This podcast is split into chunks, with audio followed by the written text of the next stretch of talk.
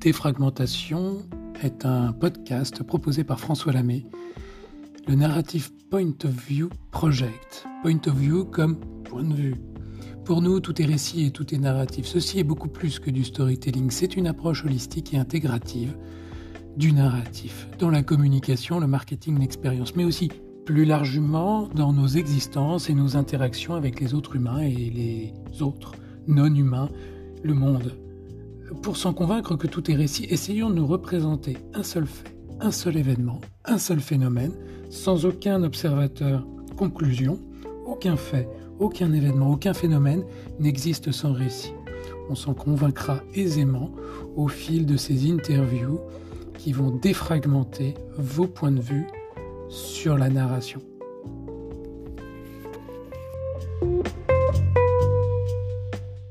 Bonjour Camille de Toledo, bienvenue dans Défragmentation, ce deuxième épisode ensemble. Bonjour, bonjour à toi, salut à toutes et tous, salut ceux qui écoutent.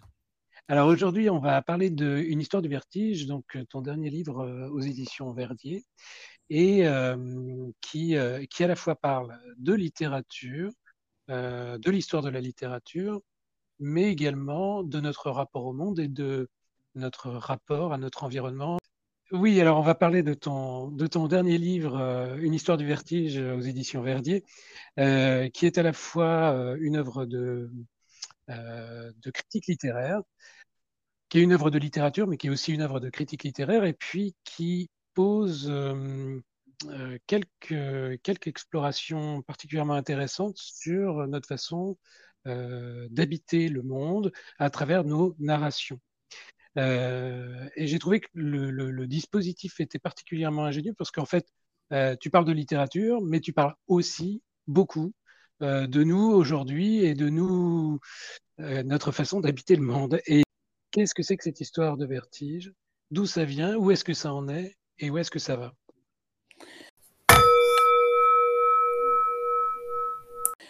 Alors déjà de dire, euh, euh, bon, ce motif du vertige, ça fait très longtemps qu'il me suit. Euh, je pense que donc, quand je parle de vertige dans ce, livre-là, ça parle de l'écart.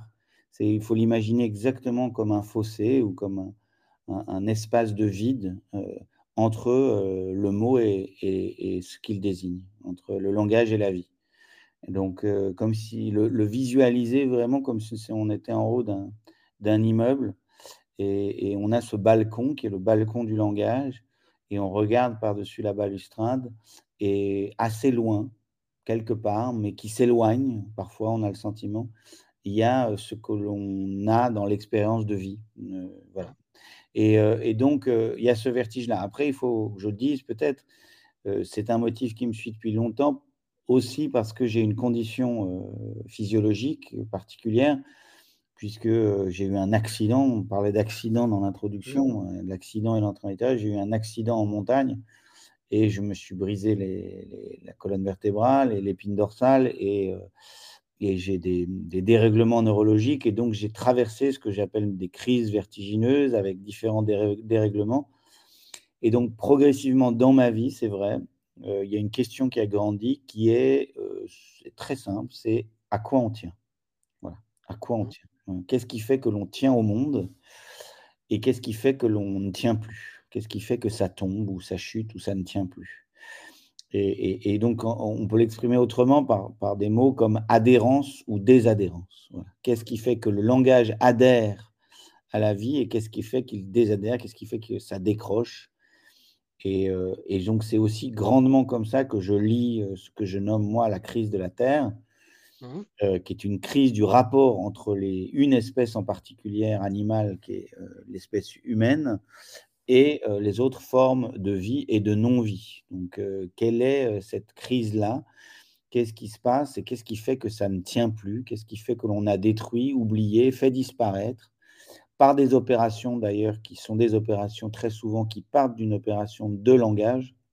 Mmh. Qu'est-ce qui fait que cette crise de la Terre, d'une certaine façon, est aussi une crise de ce désaccord entre la manière de dire la vie, de dire euh, la, vie humaine, de dire l'expérience humaine à l'échelle de, à, cette, de, qualifier cette habitation et, euh, et le reste des formes. d'existence. Et donc, c'est ça, le, c'est ça une histoire du vertige. Ça va, le, ça va suivre ce, cette ligne de fracture, mais ça va le faire en, en racontant des histoires. Parce que précisément, je, je pense que j'ai moi-même, à titre même d'étudiant, été assez fatigué par une dimension assez scolastique de la pensée, mmh. avec des gens qui citent des noms et des grands noms qui parfois intimident. Et j'ai toujours trouvé beaucoup plus démocratique la littérature parce qu'elle nous aide à, à ressentir par des affects ce qui nous arrive plus que par des concepts. Et, donc, dans une histoire du vertige, même s'il on pourrait euh, imaginer, et je l'ai fait dans la thèse déjà, toute la bibliographie qu'il y a derrière, mais en fait, mon objet, c'était surtout de dire, bon, bah, si je prends la figure de Don Quichotte, qu'est-ce mmh. que ça me dit euh, de la manière dont nous habitons? Si je prends d'autres livres assez célèbres ou que j'estime euh, d'une mmh. grande valeur, qu'est-ce que ça me dit de, de ces rapports ou de ces, de ces malentendus entre, euh, entre nos narrations, nos fictions, nos langages et nos codes et, et la vie? Voilà.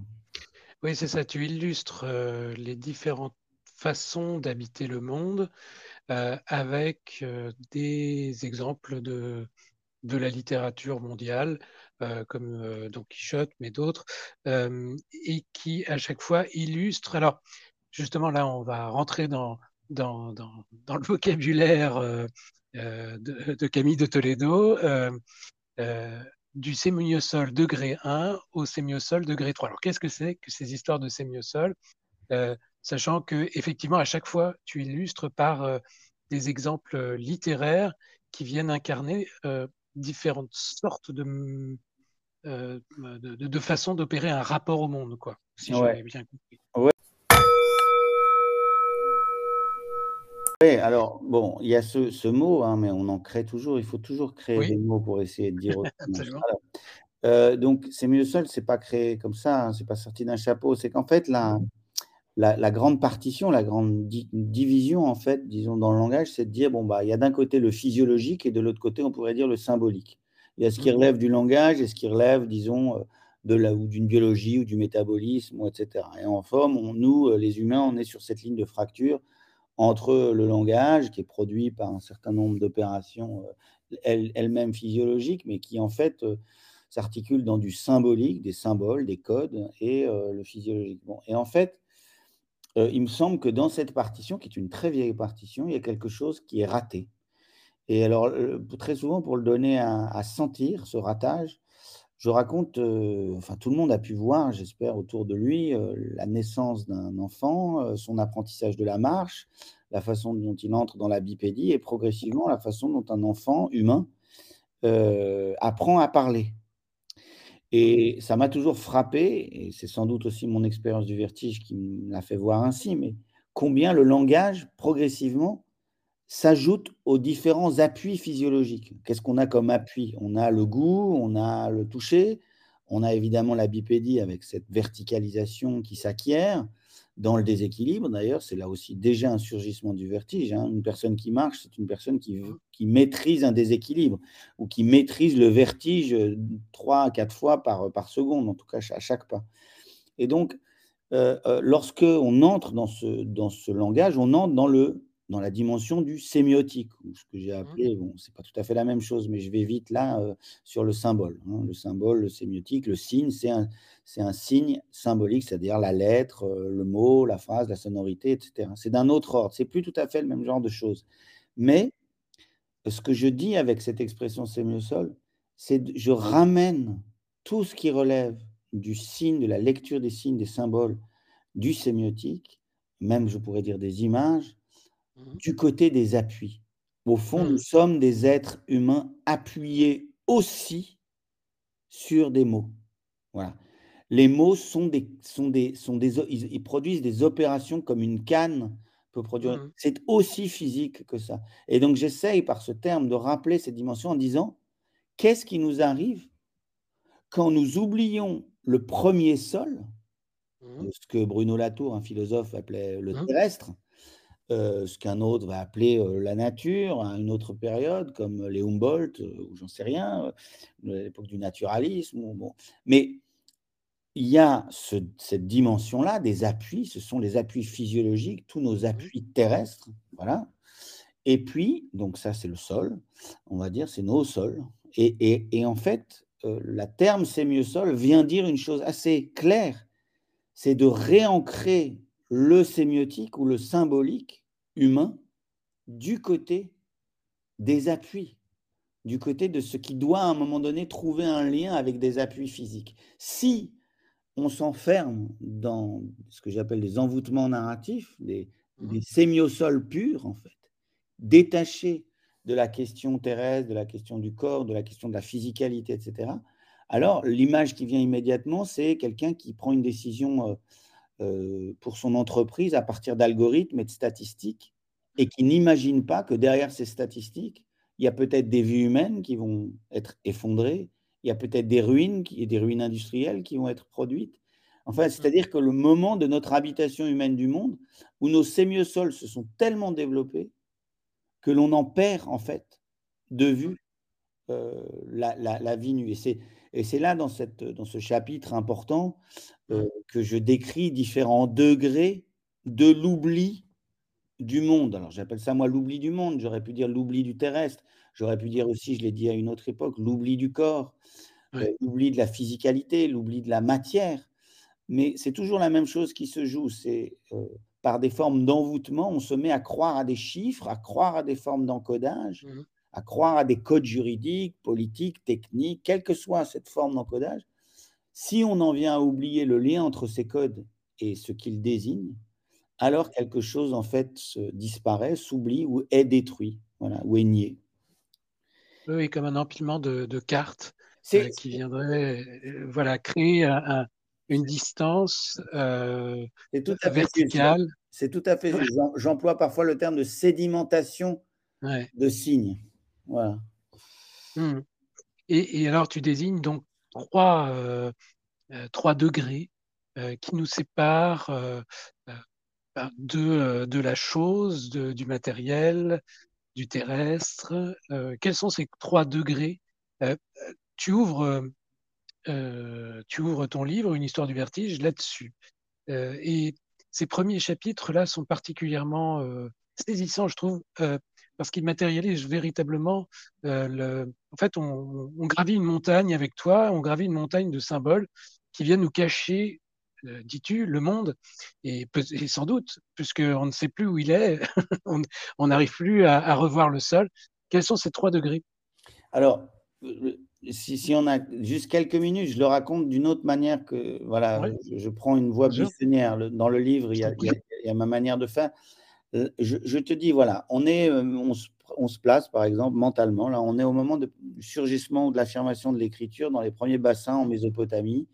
Euh, voilà, on invente l'écriture, l'écriture cunéiforme, etc. On voit aussi des formes de religiosité, bah, l'écriture hébraïque, la lève bête, voilà, c'est toute cette naissance des différentes formes d'écriture de la vie avec une capacité de les mettre sur la pierre. En fait, mmh. si on prend euh, euh, un, degré 1, un degré de mmh. non-oubli, euh, mmh. c'est tout ce qui, par exemple, va chercher à lier le sacré au monde. À ces époques-là, hein, je parle, c'est-à-dire l'époque du néolithique. grosso modo, il y a tout de suite, je trouve, dans l'histoire humaine, les traces des vieilles civilisations, le sentiment que, en inventant le langage, nous allons perdre quelque chose, ou en tout cas, nous risquons. De délier ou de nous délier d'une mmh. condition euh, euh, d'incarnation. Il, il, y a cette conscience d'un danger de l'abstraction. Et dans le surgissement, dans l'affirmation de ce qu'est l'embryon de ce que sera le monothéisme, il y a cette chose-là très forte. Par exemple, dans, dans, les premiers textes, il y a le, concept de shrina, c'est-à-dire l'idée que peut-être qu'il y a cette transcendance, peut-être qu'il y a un Dieu qui est au-dessus de tout et qui est non visible, qu'on ne peut pas désigner. Donc là, on est vraiment dans une montée dans l'abstraction. Mais, mais, mais partout dans le texte de la Torah, il y a des garde-fous pour nous dire il faut maintenir la tension entre cette mmh. ligne ascendante où on perd le monde et le monde. Et c'est toute la, question du Shabbat. La Shrina, c'est la présence du divin ou du sacré dans le monde. L'exemple mmh. type, c'est le buisson ardent ou la mer de jonc qui s'ouvre, etc. Je passe à une phase 2, qui est la phase mmh. de l'oubli, qui est la montée en abstraction. On pourrait dire ça passe par Saint Paul, ça passe par l'épure, euh, qui va être le christianisme. Et là, c'est très bien décrit par des, des, historiens de, ce qu'on appelle l'Antiquité tardive. C'est tous mmh. ces phénomènes qu'on observe, ce qu'on appelait les stylites, c'est-à-dire des gens mmh. qui montaient sur des colonnes et qui se tenaient dans des colonnes et qui, qui choisissaient mmh. l'ascèse. L'ascèse, c'est quoi? C'est la négation du corps, c'est l'oubli de la matérialité pour accéder à une sorte d'idéal de transcendance, pour se rapprocher d'une divinité qui aurait perdu tout lien avec ce que j'ai déjà appelé comme étant le terrestre, la nature, la vie nue, la matière, etc. Mmh. Donc on voit que déjà, dans ces premiers temps comme ça de, l'écriture, où sans code ces, ces, motifs religieux de religiosité qui montent en abstraction, il y a ça. Il y a la même chose dans les alphabets, les idéogrammes égyptiens, ils ont encore des formes, ils ont des silhouettes, c'est des idéogrammes phénoménologiques, il y a l'œil, il y a le serpent, mmh. Il y, a, des formes du monde qui sont rappelées dans les signes, dans les symboles. En fait, si on va vers après l'alpha, bêta, gamma des Grecs ou l'alphabet euh, de, de, l'hébreu ou ensuite l'alphabet latin, tout d'un coup, ça devient du pur code. Voilà, du pur code, comme on pourrait dire aujourd'hui à l'algorithme 0101. Bon, bah, c'est du pur code. Ça, c'est typiquement ce que je vais appeler la montée en abstraction. Donc là, j'en reviens à ta question.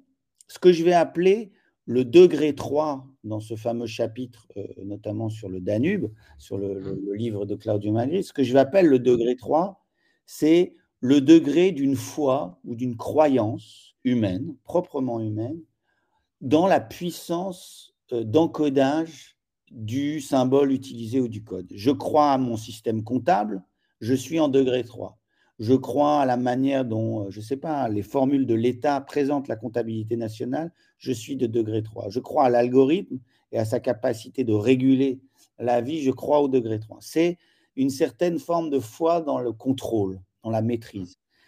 Ensuite, au fil de l'histoire, et ça c'est très flagrant en littérature, euh, il y a beaucoup de textes qui se situent de ce que j'appelle ce degré 2, c'est le degré d'une certaine forme de conscience de la, de la théâtralité. La, phrase qui dit assez bien ça, c'est une phrase empruntée à Cocteau, c'est Puisque ce mystère nous dépasse, feignons, feignons d'en être l'organisateur. Tu vois comme ça change. On n'est plus dans la maîtrise, on est dans une sorte de d'ironie de la maîtrise. On est conscient que le langage rate quelque chose, que l'encodage rate quelque chose. Alors déjà ça, pour moi, c'est une sorte de petite c'est comme si on avait percé le ballon euh, de mmh cette infatuation du langage. Et, donc là, on a euh, bah, des figures de la littérature. Euh, Oscar Wilde, c'est quelqu'un qui a éminemment conscience de la théâtralité. Il y a un grand âge de la théâtralité, c'est Vienne à la fin du 19e. On, on, se rend compte que ça ne tient pas vraiment et on en fait parfois des jeux, des bons mots. Euh, on en fait mmh. voilà, de l'ironie, du théâtre, c'est aussi le stade un peu du dandisme, c'est aussi le mmh. stade un peu de la distinction chez Bourdieu. Enfin, c'est pas chronologique chez moi, c'est juste un mmh. état du rapport entre le langage et ce que j'ai appelé la vie ou la vie nue ou la matière. Et puis, c'est vrai, si on se rapproche du degré 1, le degré 1 pour moi, c'est euh, le, lieu de l'attention. Euh, pas de la tension, mais de l'attention, être attentif à. C'est-à-dire, en fait, c'est le moment où on est conscient. C'est par exemple les traducteurs. Si, euh, si tu entends parler un traducteur, que ce soit des traducteurs de Dostoevsky auxquels je pense là à l'instant, ou de mmh. d'autres, ils vont te dire, tiens, quand je passe de soleil à zone, ou à shemesh, ou à son, qu'est-ce que ça change dans les attaches entre le mot, sa phonie, son écriture, et ce que ça désigne? Qu'est-ce que, euh, euh, qu'est-ce que je perds hein, C'est toujours traduction, trahison, traducteur et traditore. Hein. Qu'est-ce que je perds dans les opérations du langage? Qu'est-ce que je menace même? Tu vois, si je dis un, truc très concret, je fais une intrusion dans le débat politique. Si nous avions des, des femmes et des hommes politiques qui avaient le conscience de cette pyramide du langage, est-ce qu'ils promettraient autant? Est-ce qu'ils ne feraient pas plus attention à la violence parfois du langage, ce que j'appelle parfois un langage agrégatif, les grands mots, quand ils disent sauver la démocratie. Qu'est-ce que ça veut dire? C'est parfois des mots creux, en fait. On, on, cesse d'utiliser des mots agrégatifs qui sont de degré 3, et il me semble que le degré 1, c'est le lieu justement où on sort de ces mots agrégatifs et on se met à être attentif à ce qui est perdu. Et, je finis là-dessus, c'est pour moi cet endroit-là que l'on doit occuper quand on parle de la crise de la Terre. C'est de dire mmh. qu'est-ce qu'on doit changer dans la manière de dire la vie pour moins la détruire. Je m'arrête là. Alors, qu'est-ce qui s'est passé? Qu'est-ce qui s'est passé pour qu'on s'éloigne autant du, euh, des choses et que les mots manquent les choses, euh, dans tous les sens du mot manque, euh, c'est-à-dire que ça rate, mais et en même temps, il y a toujours quelque chose qui manque quand on veut dire les choses, puisqu'on est toujours éloigné des choses. Qu'est-ce qu'est-ce qui s'est passé et pourquoi on s'est autant éloigné des choses Qu'est-ce qui s'est passé d'après toi? Comment est-ce que tu le problématises? Ouais. Alors moi, je te dirais, il y, a, une, y a une réponse qui est presque entre les mains des neuroscientifiques pour notre espèce et des, et des paléoanthropologues. Et j'aime bien dialoguer avec eux. J'aime bien, par exemple, ce moment, il est très savoureux. C'est l'idée, tu sais, ce fameux développement du cortex, enfin, donc de la partie aussi mmh. très avancée du cerveau. Il y a un moment mmh. donné où, dans l'histoire de notre espèce, tout d'un coup, la taille du cerveau explose. Mmh. Et, en fait, nos, nos, les différents âges de nos cerveaux, au fil du développement humain, les, différents cerveaux ne sont pas bien arrimés. Tu sais qu'on parle du cerveau de manière un peu vulgaire, du cerveau reptilien, bon, il y a, voilà exactement. Et eh bien en fait, ces différents, euh, euh, ces différentes euh, formes en fait matérielles de, de, ce qui se passe à l'intérieur de notre boîte crânienne, en fait, elles sont mal reliées, ça dysfonctionne. Et sans doute qu'il y a eu un moment donné où il y a eu une, une prise énergétique. C'est ce qu'ils décrivent quand ils disent le moment en fait où on est, on vit le long des rivières, beaucoup, et en fait, il y a des poissons en abondance. On, on parle beaucoup aujourd'hui de l'oméga 3 pour Mmh. Mmh. la substance de la mémoire, bah, en fait, à ce moment-là, il, y, a une explosion de la taille du cerveau. Et euh, une des hypothèses, c'est bah, on, s'est mis à manger beaucoup d'oméga 3. Et mmh. euh, dans, une logique un peu de développement de l'espèce, euh, il y a une sorte de désaccord entre un cerveau très disproportionné qui s'est mis à consommer beaucoup trop d'énergie par rapport aux, aux, fonctions physiologiques. Et on s'est mis presque à, à manger pour nourrir ce, monstre intérieur de qui a besoin de mmh. glucose en permanence, voilà, qui est le, cerveau, et avec donc ses capacités d'abstraction très vite. Euh, voilà. Donc il y a une réponse euh, neuroscientifique, on pourrait demander à un neuroscientifique, il y a une réponse religieuse euh, sur des manières de, de, dire, dans des cosmovisions, hein, ça je le mmh. dis, l'anthropologie l'observe très bien. Philippe Descola, un anthropologue, quand il décrit mmh. les populations amazoniennes, nous décrit notamment un système, euh, il appellerait pas ça un système de croyance, il appellerait ça une ontologie, mais une manière de se rapporter à l'environnement euh, direct de ces humains amazoniens hachoirs, ils s'appellent les hachoirs, ceux qui utilisent, ceux mmh. qui l'étudient, ben, de manière plus entrelacée, c'est-à-dire est-ce que l'arbre a une âme? Si oui, ou un esprit? Si je peux dialoguer avec l'esprit de l'arbre, alors c'est que je vais lui, euh, euh, lui devoir un respect. Et donc, je ne vais pas l'abattre. Et donc, en fait, comme ces ontologies animistes, notamment ici, mais ça peut être mmh, mmh, mmh. comme étant d'autres contrats langagiers, d'autres contrats linguistiques avec le monde. Euh, c'est vraiment l'exemple que je donne typique, c'est si je grandis à côté d'une montagne et que tout au long de mon enfance, on me dit que cette montagne, c'est une de mes ancêtres, ça c'est mmh. typique de l'ontologie totémique, hein. dans ma généalogie il y aurait cette montagne, mmh. alors je vais euh, développer un, tissu narratif étroit qui va me lier à elle. Donc je vais être attentif, là je retrouve mon degré 1 d'attention, je vais, je vais peut-être avoir des rituels pour euh, la consacrer, euh, je vais veiller à ce qu'elle ne soit pas déforestée pour que la montagne ne s'effrite pas. Donc, je vais apprendre à penser comme cette montagne, puisque c'est une. Mmh. Voilà. Et donc, je vais apprendre à focaliser autrement, etc. etc. Alors que si j'arrive avec une ontologie naturaliste qui me dit non, cette montagne, c'est de la pure matière, ben là, mon rapport utilitariste va s'imposer. Donc, mon mmh. tissu narratif ne sera pas le même. Ce sera un tissu, comme je dis, déchiré, et en fait, j'aurais un rapport très utilitariste en me disant Ah, tiens, il y a des minerais, euh, il y a du minerai de fer. Bon, bah, très bien, allons-y. Je vais lancer des camions, on va exploiter la mine et je vais en tirer profit au défi et dans, le non-respect de, son être montagne. Bon. Donc, exit la grand-mère. Voilà, exit la fin, de la grand-mère. Je, je, ne l'aurai même pas dans mon horizon, donc je, ne saurais même pas que je suis en train de la tuer. Il, me faudra pour moi le rappel de celles et ceux qui vont vécu avec la montagne comme grand-mère pour me dire attention, vous êtes en train de tuer notre ancestralité, donc mmh. notre être. Bon, bon voilà. Donc, on voit très bien que derrière chaque tissu narratif, derrière ce que j'appelle un habitat narratif, derrière chaque habitation narrative du monde, il y a des effets produits. Voilà. Il y a des opérations qui sont soit possibles, soit impossibles, soit tabous, soit, soit rendues possibles. Voilà. Et donc, ça, c'est très, très, c'est très, très important de le comprendre. Et je continue à répondre à tes questions.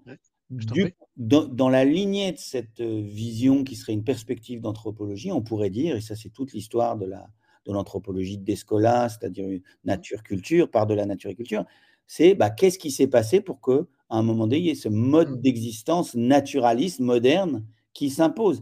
Et là, euh, très souvent, eux, ils le datent du 16e, 17e siècle, c'est-à-dire les sciences expérimentales, le moment où Descartes nous dit nous rendre maîtres et possesseurs de la nature, etc. C'est-à-dire tout d'un coup, tout d'un coup, l'habitat narratif des modernes se, se développe, s'affirme, impose la séparation sujet-objet et impose euh, le clivage d'un côté des sujets humains, accessoirement plutôt des blancs européens et euh, chrétiens baptisés et des hommes.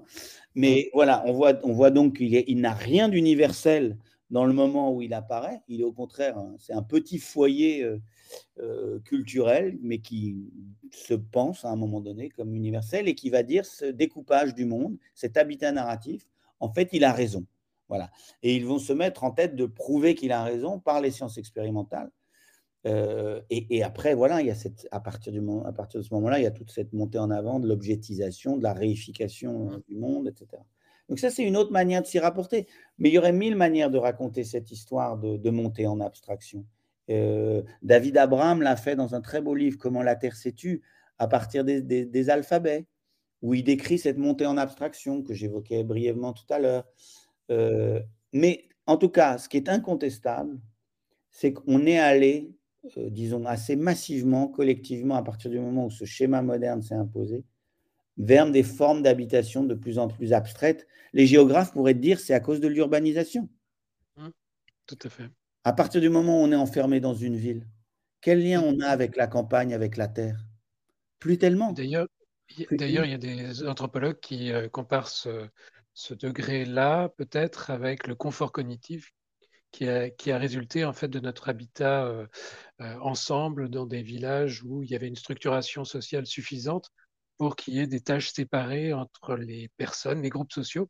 Et donc, ce confort cognitif aurait participé euh, du fait que l'eau, nous appelons ça maintenant H2O, ou que le minerai euh, soit séparé euh, maintenant de la grand-mère, si on peut dire. Oui, mais c'est exactement ça en fait. C'est que chacun, depuis sa discipline, à, l'instant T, parce que c'est l'instant d'un effroi, un autre moment à vivre, là, celui qu'on a à vivre, c'est celui d'un effroi où on se rend compte de, de, de, de l'intensité de la séparation, du désaccord profond entre nos modes de vie, nos modes d'habiter et le fonctionnement euh, de, de, la, de ce qu'on va encore appeler la nature, si tu veux. Et donc, euh, ça, c'est sûr que chacun dans sa discipline, avec ses outils, va se raconter cette histoire euh, d'une montée de, de, ce, de, ce, gap grandissant entre, entre nous et, et le tout ou eux, ou le tout ou le divers, ou le multiple, ou la multiplicité, etc.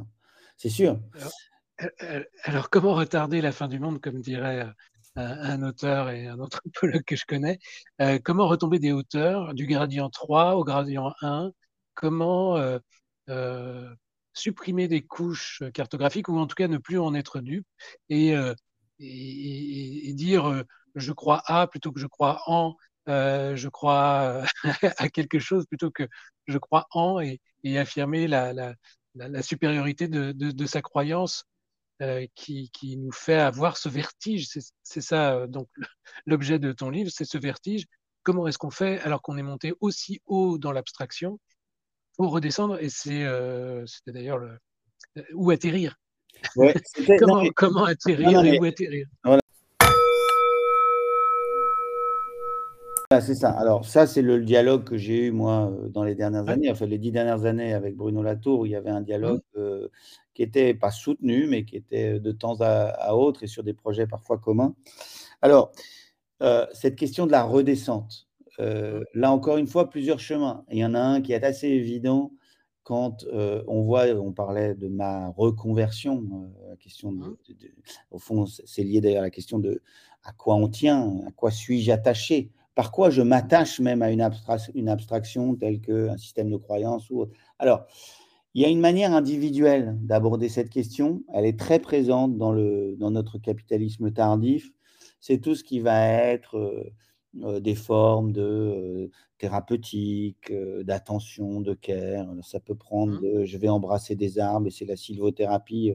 Je dis que rien n'est absurde ici. Hein. Moi, j'ai donné des interviews et des entretiens à des, à des revues de yoga. Et il y a parfois des gens qui mmh. sont très, très, enfin beaucoup en fait, sont très éclairés sur le chemin à faire, euh, y compris, euh, disons, d'une redescente spirituelle, c'est-à-dire euh, vraiment d'une réincorporation, d'une réincarnation, voilà, d'une réincarnation, pas au sens de post-mortem, mais vraiment au sens de retrouver nos, nos, dimensions d'attachement, nos attaches, nos appuis, avec mes termes, nos appuis, voilà.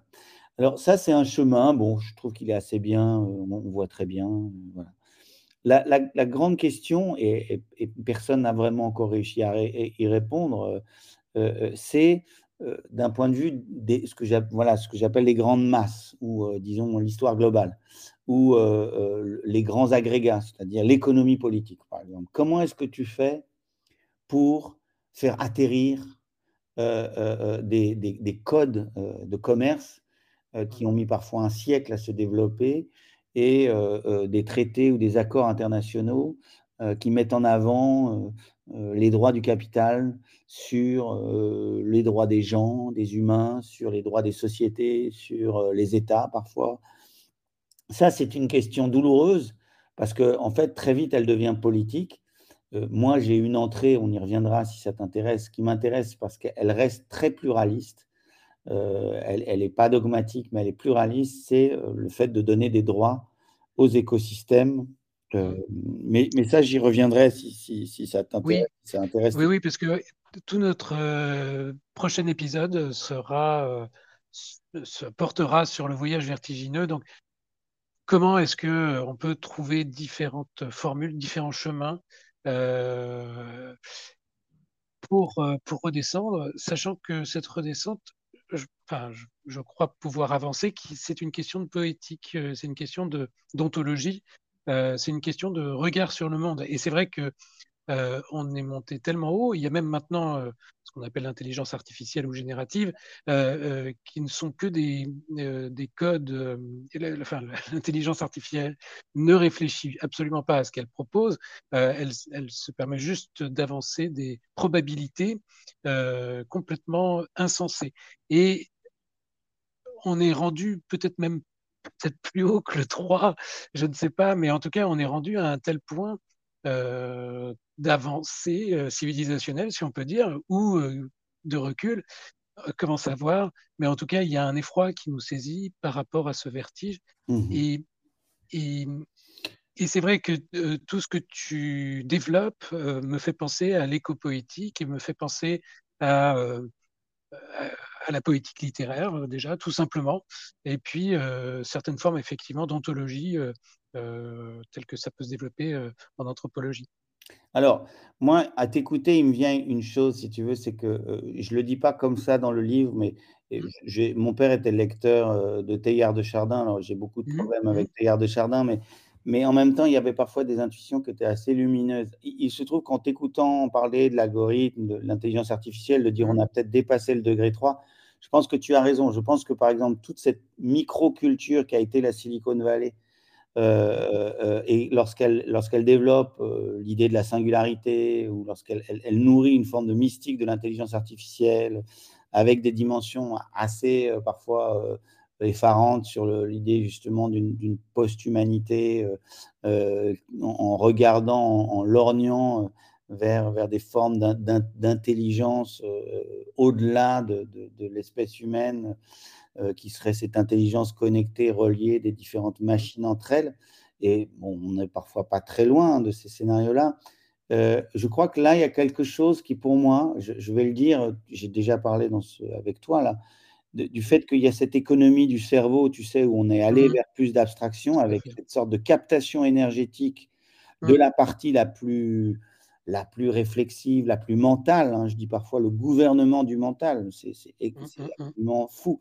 Je trouve que l'appareillage technique de la Terre ressemble de plus en plus à l'économie euh, biologique, biophysique du cerveau humain. C'est-à-dire qu'il y a un usage un asservissement de toutes les, ressources énergétiques pour, en quelque sorte, faire fonctionner une IA, si je prends l'exemple jusqu'au bout. C'est-à-dire, en fait, comme si ce gouvernement mental qui était au sein de chacun mmh. Était en train de s'accomplir d'un point de vue global euh, euh, euh, dans ces derniers développements et ces dernières formes de foi. Et effectivement, face à ça, il y a des mouvements de résistance, il y a aussi une conscience, et la conscience écologique est celle précisément qui fait, le fait le plus entendre, pour dire ça ne peut pas fonctionner comme ça en fait. Cet appareillage technique, il, est, il, dépend de, de, ressources en fait, et si nous les épuisons, en fait, c'est euh, l'ensemble de tous nos construits, de, de nos cultures qui, Mmh. alors c'est tout l'horizon effondriste euh, de la collapsologie dont, je ne partage pas les, les, conclusions, mais il y a cette chose en tout cas qui plane comme ça dans, sur le narratif. Mmh. Et donc oui, en fait, nous, notre question va être en fait comment est-ce que l'on comment est-ce que l'on inverse cette, euh, cette dimension? Alors moi, j'ai un mot que je n'ai pas dans le livre, mais que j'utilise souvent, qui est le matérianimisme. C'est de comprendre que cette redescente vers le, niveau matériel, euh, en fait, elle se fait évidemment par un changement dans la langue, par un changement dans les encodages, par un changement dans la poétique, évidemment, mais je pense aussi par un changement des codes juridiques, des mmh. codes économiques, des codes comptables. Enfin, il y a un moment donné, il y a tout à, bouleverser pour être plus attentif à, ce qui est perdu. Et, en fait, à partir de là, pour moi, il y a ce réattachement qui peut s'opérer, en fait. Mais, mmh. mais, euh, mais, mais, pour moi, jamais je ne dis que la poétique suffira, en fait. Je mmh. pense vraiment, c'est pour ça que je m'intéresse tant à la question de la loi. C'est qu'à un moment donné, il faudra en passer par la loi pour dire mmh. euh, que le, ce, cadre mental d'un gouvernement mental ou par l'IA, en fait, est, juste une condamnation, euh, comme, a, comme, ont été condamnées euh, certaines montagnes, certaines mers, certains océans, certaines mines, certaines forêts par des encodages trop abstraits, en fait, très, trop utilitaristes qui n'ont pas compris comment ça vit vraiment et comment la vie s'organise. Donc, en fait, le, la manière que j'ai moi d'inverser cette proposition, mmh. c'est de dire notre intelligence individuelle, singulière, voire collective humaine est extrêmement réduite. Mmh. Et en fait, nous sommes une part d'une intelligence beaucoup plus vaste, et ça, c'est les sciences de la Terre qui nous l'apprennent. Et ce n'est pas celle de l'IA, c'est l'intelligence du corps terrestre, en fait. Donc, la grande intelligence, c'est la capacité qu'a eu cette planète, ce système de la Terre, à produire un espace habitable. Donc l'intelligence, en quelque sorte, à laquelle il faut consacrer nos, énergies, c'est à cette intelligence terrestre et pas à cette intelligence abstraite de plus en plus détachée, de plus en plus désaccordée.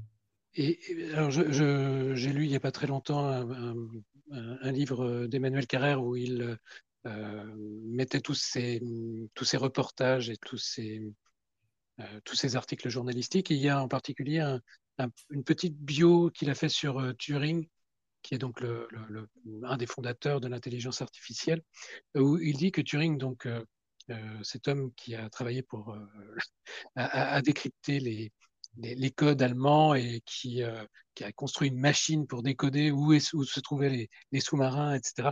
Et qui ensuite a euh, euh, commencé à réfléchir à la manière dont on pouvait créer des logiciels pour optimiser les machines, disait tout le temps qu'il n'y avait pas de différence entre le simulacre et, et la pensée complexe humaine, et que tout était possiblement entraîner à devenir un simulacre si on voulait optimiser la machine. Et d'une certaine façon, les hauteurs dans lesquelles nous sommes sont des hauteurs de simulacre euh, réaffirmées et, peut-être même au-delà du 3, effectivement, dans, cette, dans cet éboulement des hauteurs. Et, ce que tu dis par rapport au réattachement au réel, à la Terre, comment est-ce que, comment est-ce que ça peut se passer après des siècles de civilisation et de confort cognitif? Parce que c'est quand même très agréable bah, de, je vais dire des choses extrêmement, je vais faire mon sang chaud pour ça, mais de se faire soigner par des médicaments, de se chauffer avec de l'électricité nucléaire ou avec du, avec du gaz, mais tu vois ce que je veux dire? C'est comment se passer en fait de cette exploitation et de cette domination, de cet arraisonnement de la nature, en, en, redescendant sur des choses plus, plus proches des objets, plus proches du matériel. Ouais. Mais, mais, en fait, c'est, je, le, disons l'appareillage technique euh, qui permet ça, en fait, ce confort cognitif, comme tu l'appelles, enfin d'ailleurs, qui est un confort cognitif que pour une partie très très réduite de la population mondiale, en fait. Mais euh, euh, en fait, de, de, toute façon, d'une certaine façon, il, il, il, est là. enfin, je veux dire, on ne va pas réussir d'emblée à démonter les barrages hydroélectriques pour redonner l'intelligence du cycle de l'eau enfin, ça, n'aura pas lieu comme ça. Donc, donc cette, cette, cette, dimension de la transition, de ce que certains appellent la bifurcation, ou, mmh. de ce que moi j'appelle parfois aussi euh, une logique de réattachement.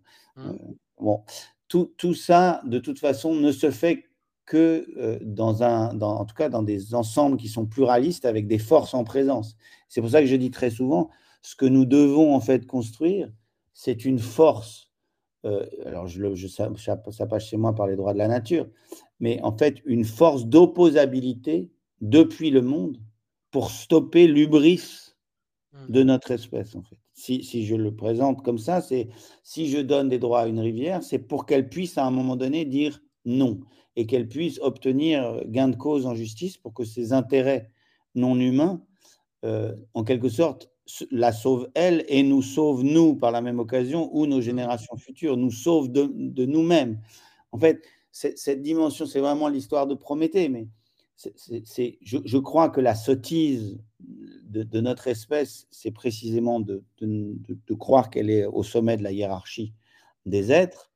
Ça, c'est une, vraie forme de sottise, mais qu'on porte plus ou moins toutes et tous en nous, que euh, tout ce que nous pourrons faire d'une certaine façon, et là je parle à l'échelle aussi de l'espèce, d'une certaine façon, nous le ferons, un peu comme le projet Manhattan. Tu parlais de Turing, c'est dans les mêmes années, mais le mmh, projet mmh, mmh. Manhattan, c'est euh, un projet d'ubris, d'imaginer l'arme la plus, voilà, enfin, à partir d'application de la théorie de la relativité et de, la théorie quantique. Donc, il y a, y a, vraiment euh, euh, cette chose-là de, de, d'inguérissable du, du, destin prométhéen de cette espèce mais exactement comme dans la théorie la plus euh, modérée de la théorie politique de Montesquieu, euh, qui a donné le check and balance aux États-Unis, des contre-pouvoirs, euh, nous devons imaginer, nous devons penser, nous devons concevoir, instituer un contre-pouvoir depuis le monde, comme je l'écris, c'est-à-dire en fait instituer par des fictions des, des contre-pouvoirs, c'est-à-dire donnés par la fiction juridique. Euh, des pouvoirs, des droits euh, à des entités non humaines qui ont des temps géologiques tout autres et qui pourront à un moment donné au moins freiner, voire imposer euh, cette intelligence du terrestre contre ce qui est pour moi un tropisme de notre espèce, qui est d'aller toujours vers le plus, le plus potent, en fait, le plus, le, plus puissant, pas forcément le confort cognitif, mais simplement des logiques de puissance, en fait. Mmh, mmh. Mais, mais, là, on touche à des questions qui sont vraiment, vraiment des réglages institutionnels qui vont permettre que, que ça dise, je dis parfois, le ça de la Terre puisse dire non. Qu'il y ait mmh. un surmoi, qu'il y ait un surmoi matériel, d'une limite matérielle. C'est vraiment ce qu'on essaye de dire quand on parle des limites planétaires, des seuils géophysiques les, la communauté scientifique qui s'occupe des sciences de la Terre ne cesse d'alerter autour de ça, mmh. en disant euh, votre mode d'exister, humain, vous, humain, votre mode d'exister, ne tient, je reviens sur ce verbe de à quoi ça tient, ne tient que parce qu'il y a cette intelligence et cette autorégulation. Vous êtes à l'intérieur. Vous n'êtes pas à l'extérieur de ce, de, ce, de ce système que vous pensez dominer. Et donc, à un moment donné, soit la Terre, dans son intelligence, produira les conditions d'inhabilité, d'inhabitabilité qui permettront qu'une partie euh, disparaisse de notre espèce pour s'autoréguler, pour retrouver des conditions mmh. habitables, soit en fait on le fait, disons, par nous-mêmes, par des formes de, de jeux institutionnels, parce que je ne crois que ni l'éthique, ni l'éthique environnementale, ni la sagesse euh, spirituelle du réattachement, ni le tournant de l'écopoétique ne sont euh, suffisants pour, pour faire ça. C'est pour ça que j'en viens toujours à la question de la loi et de la loi à venir. Hmm. Bon, ben, merci beaucoup pour euh, ces éclaircissements sur le, le, le vertige et comment est-ce qu'on est monté jusque-là et comment est-ce qu'on peut redescendre? Alors, sachant qu'on va, on va véritablement euh, explorer euh, ce voyage vertigineux qui pourrait éventuellement nous ramener du côté de la tâche euh, et de, de, cet espoir de retrouver le monde matériel avec des forces raisonnées. raisonnées qui veut dire qu'effectivement la, la montagne peut être la grand-mère euh, et, et, dans ce cadre-là, peut euh, établir une relation avec nous qui serait euh, plus, plus bienfaisante qu'aujourd'hui. Merci beaucoup Camille de Toledo pour ce premier épisode ensemble. merci, à, merci à toi. J'espère que ça a donné envie de lire ton livre. On va y revenir hein, la prochaine fois, mais, mais ton livre est vraiment saisissant et, moi, ça, ça, ça, a été vraiment un choc euh, parce que tu as mis dans tes mots, dans ta grammaire, à la fois littéraire, que je comprends bien, puisque je suis un grand lecteur, et euh, avec ce que nous vivons tous collectivement, euh, tu as mis des mots véritables sur ce qui se passe. on entend beaucoup de discours écologistes, etc. Là, on, a véritablement une explication narrative de ce qui est en train de se passer. Donc, je trouvais ça assez formidable. Merci, beaucoup. On se retrouve très bientôt. Ouais, ça marche. À bientôt. Merci pour, un prochain épisode. Merci. Au revoir. Au revoir.